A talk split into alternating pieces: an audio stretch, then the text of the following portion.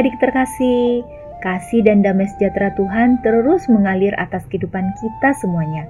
Karena itu, kita semakin bersemangat ya membaca dan mendengarkan firman Tuhan dan semakin sungguh-sungguh mengenal Tuhan. Sekarang kita mau mendengarkan firman Tuhan dan juga kita baca Alkitab, tapi sebelumnya mari kita berdoa mohon hikmat Tuhan agar kita mengerti kehendaknya. Bapa yang baik, Bapa yang penuh kasih, kami mengucap syukur atas berkat dan pemeliharaanmu dalam hidup kami. Tuhan, kami mau membaca dan mendengarkan firman Tuhan. Tuntun kami agar menjadi anak yang menyenangkan hati Tuhan dan semakin rindu mengenal Tuhan. Mampukan kami mengerti dan melakukan kehendak-Mu. Bersabdalah Tuhan, kami siap mendengar. Amin. Adik-adik, Pembacaan Alkitab diambil dari Ibrani 11 ayat 1 sampai 3, kemudian nanti kita lanjutkan ayat 8 sampai 9. Adik-adik juga buka Alkitabnya ya, kita akan baca bersama-sama.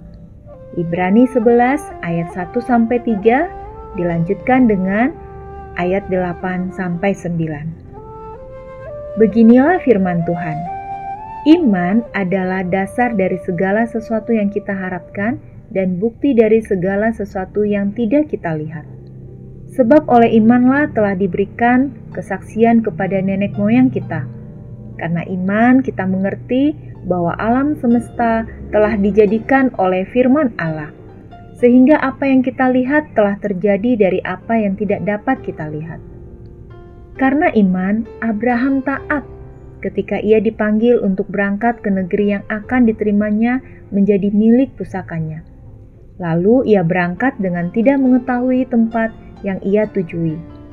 Karena iman, ia diam di tanah yang dijanjikan itu seolah-olah di suatu tanah asing dan di situ ia tinggal di kemah dengan Ishak dan Yakub yang turut menjadi ahli waris janji yang satu itu. Demikianlah pembacaan firman Tuhan. Adik-adik, judul renungan kita hari ini memiliki iman. Kita baca sekali lagi Ibrani 11 ayat 1 sebagai ayat fokus kita. Iman adalah dasar dari segala sesuatu yang kita harapkan dan bukti dari segala sesuatu yang tidak kita lihat. Adik-adik, tadi kita sudah baca ayat yang mengatakan bahwa iman adalah dasar dari segala sesuatu yang kita harapkan dan bukti dari segala sesuatu yang tidak kita lihat. Dengan iman, kita bisa melangkah dan terus berpengharapan kepada Tuhan bahwa apa yang kita harapkan akan Tuhan genapi, sekalipun kita belum melihat tanda-tanda akan tergenapi. Seperti Abraham, taat akan perintah Tuhan dan melangkah mengambil tindakan iman, sekalipun dia tidak tahu tempat yang ia tuju. Tetapi karena Bapak Abraham percaya kepada Tuhan, ia percaya bahwa Tuhan akan selalu menyertai dan memeliharanya. Abraham berangkat. Nah, adik-adik, ketika kita percaya kepada Tuhan dan mempercayakan hidup kita kepada Tuhan, kita pasti disertai dan janjinya pasti digenapi. Adik-adik, kita terus melangkah dalam iman. Karena itu kita harus memiliki iman yang teguh di dalam Tuhan yang tidak akan goyah oleh keadaan apa pun.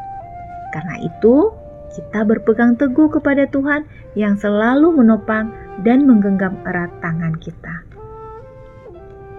Yuk adik-adik sama-sama kita katakan, Aku tahu aku punya Tuhan yang menggenggam tanganku.